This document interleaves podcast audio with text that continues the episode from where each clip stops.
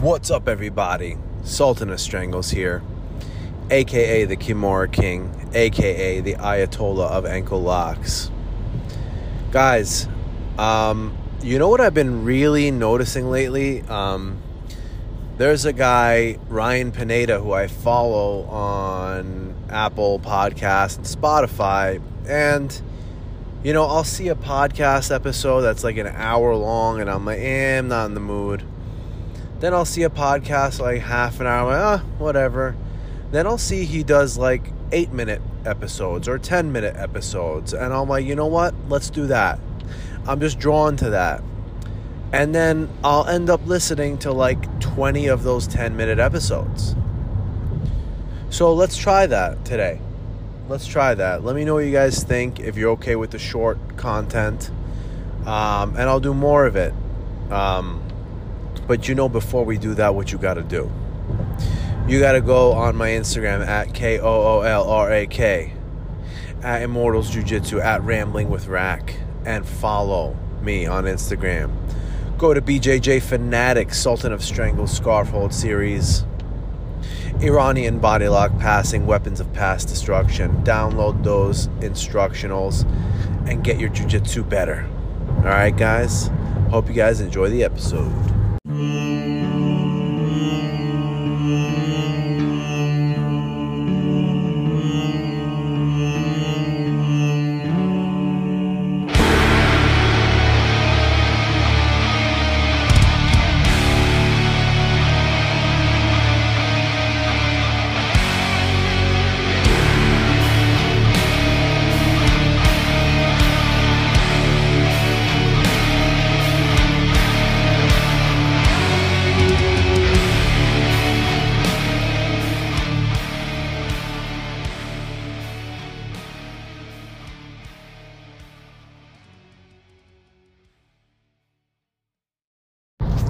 So this episode's going to be about my 40-minute long match that I had yesterday against a black belt by the name of Andy Marrero. He fights out of Apocalypse BJJ.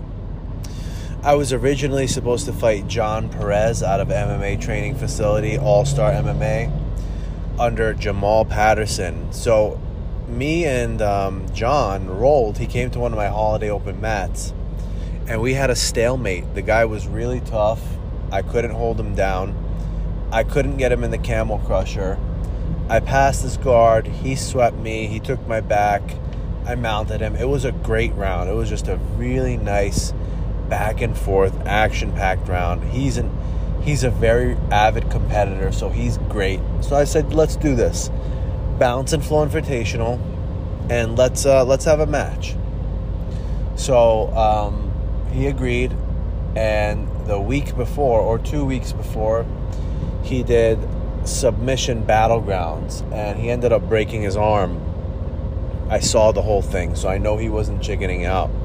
I saw the whole thing happen, and, you know, he's like, hey, man, I'm not good to go for the match. I'm like, no problem. So they got me Andy Marrero, this Olympic weightlifter, powerlifter, jacked, tough son of a bitch. Me and him talked a bunch of times at events and stuff. And I'm like, all right, this will be a good match. But I definitely underestimated this guy. So my prep for this match, sub-only. Usually when I have a sub-only match, I will do 10-minute rounds, 20-minute rounds, 30-minute rounds to get ready. But I didn't for this one because I'm an idiot. So I did my regular six-minute rounds, morning and night training.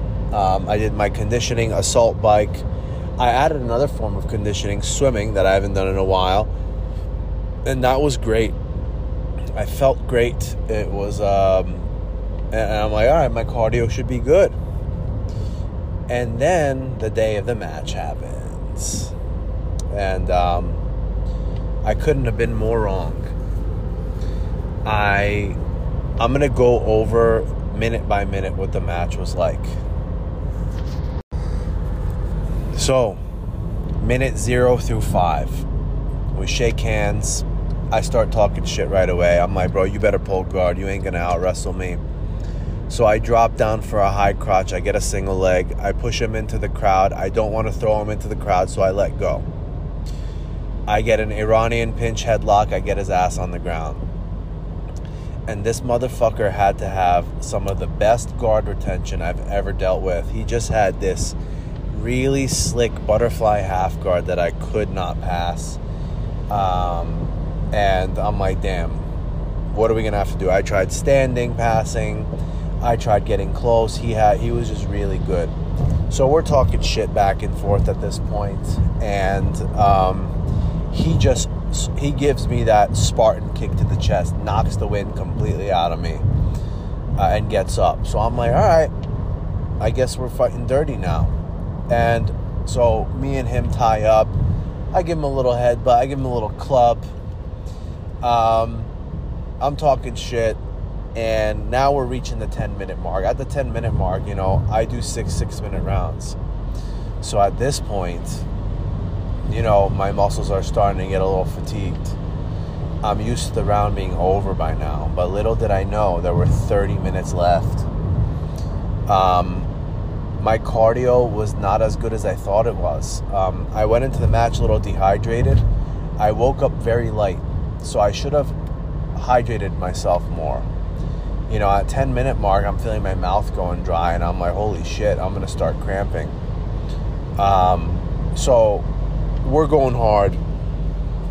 I go in for a shot, and he stuffs it.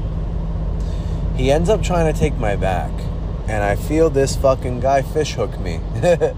He put his finger in my mouth and literally fish hooked me and got me to my back.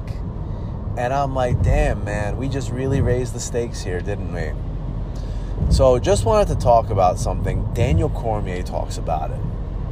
He said he got into that fourth and fifth, the championship rounds. And he genuinely does not enjoy hurting people, he said. But when you're in those 4 and 5 minute rounds and you had submissions that you were being nice about and now you're gassed and this guy's trying to kill you, you stop being nice. At that point, you start telling yourself, I got to go somewhere dark to finish this match. And with me in this match, that's kind of where I went. I'm like, this guy's not going to crack. I got to start digging deep to a deep, dark place to finish this match. So I started muffling him. I started getting really rough. He got real rough back. By now, we're at the 30-minute mark. And I believe that he's in a break before me. So I get him inside control a bunch of times. He regards. Get him inside control, regards. I was able to body lock pass him about 4 or 5 times, but every time he regarded. This time I told myself, no. I am holding this fucking guy down. I am not going to try to mount. I'm not going to even go for a submission.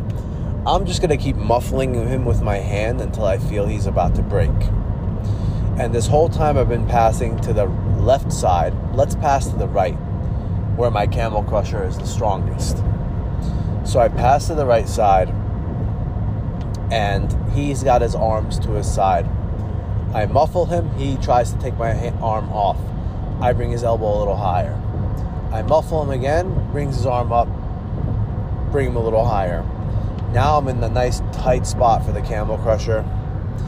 I sink in my arm. I isolate his arm. I put my lat into his sternum. And he lasted a long time, but eventually he tapped. Then I just got up and I'm like, what? And I was just relieved. But it was a huge wake-up call. I need to work on my standing passing. I got to work on my long-distance cardio. So next time I got to do 1-hour rounds with people, half an hour rounds. Number 3, don't ever underestimate your opponent. I underestimated him a little bit. You know, I said, I don't see, he's not as active of a competitor as me.